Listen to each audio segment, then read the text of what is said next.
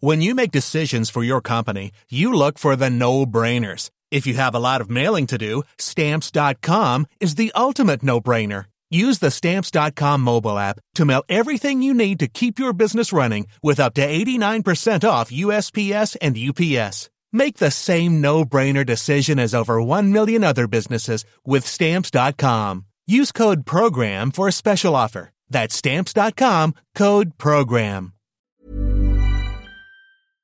What this review has done, so this study we've just launched in the last few days, has shown that out in the wild, the levels of neonicotinoids that are now present are sufficiently high to have population level effects on those organs, actually causing those species to decline. The way that these neonicotinoids are actually put into crops is by means of seed treatments. So it's actually coated onto the seed. And then the way it works is that as the plant grows, the chemical goes from the seed coating into the plant and it gets distributed throughout the plant. But what's become apparent in the last decade is that a huge proportion of the pesticide doesn't end up in the plant. It ends up in the soil, it ends up in the pollen where it's taken by beneficial pollinating species like bees and hoverflies and so on. So, the species we're talking about here, they're pretty fundamental to pollinating crops. How serious could this be in terms of food security worldwide? Well, these systemic pesticides, they are having an impact on these really important species which deliver services which we're entirely reliant on.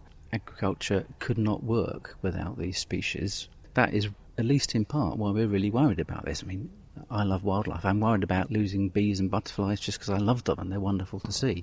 But they are also really, really important for, you know, frankly, human survival on the planet. Is there a risk that we're eating these crops and actually, if they're systemic, that means they're going to be in the wheat, the tomatoes we're eating as well?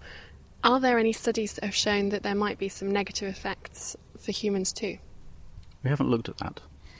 Having said that, however, there are some studies emerging, particularly from Japan, showing that one of the breakdown products from this, which is nicotinic acid, high concentrations of that can lead to a range of impacts on human health. The use of neonicotinoids in Japan, where these studies have been done, is very, very high. Don't want to overstate that, but there are potential impacts at quite a low level on humans as a consequence. So it's all quite frightening about what the level of harm it could be causing. Is there not any legislation in place that's stopping or restricting the use of neonicotinoids? Yes, there is. So this arose in about uh, 2007 2008 in the European Union when a number of countries suffered major die offs of bees around beehives. And it became clear that what was happening was that the neonicotinoid can slough off the seed during planting. It actually creates a dust cloud. But if there are nearby hives, the concentration in that dust cloud is so concentrated it's instantaneously lethal to bees.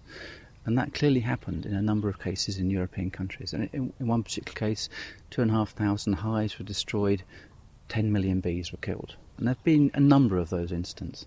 And that led a number of countries in the European Union to actually ban their use in their country. And it led to a call across the European Union for a ban of neonicotinoids across all member states. And actually, that was introduced about six months ago. The member states in the European that all flowering crops now cannot be treated with neonicotinoids. And, that, and that's, a, that's a welcome step, I think.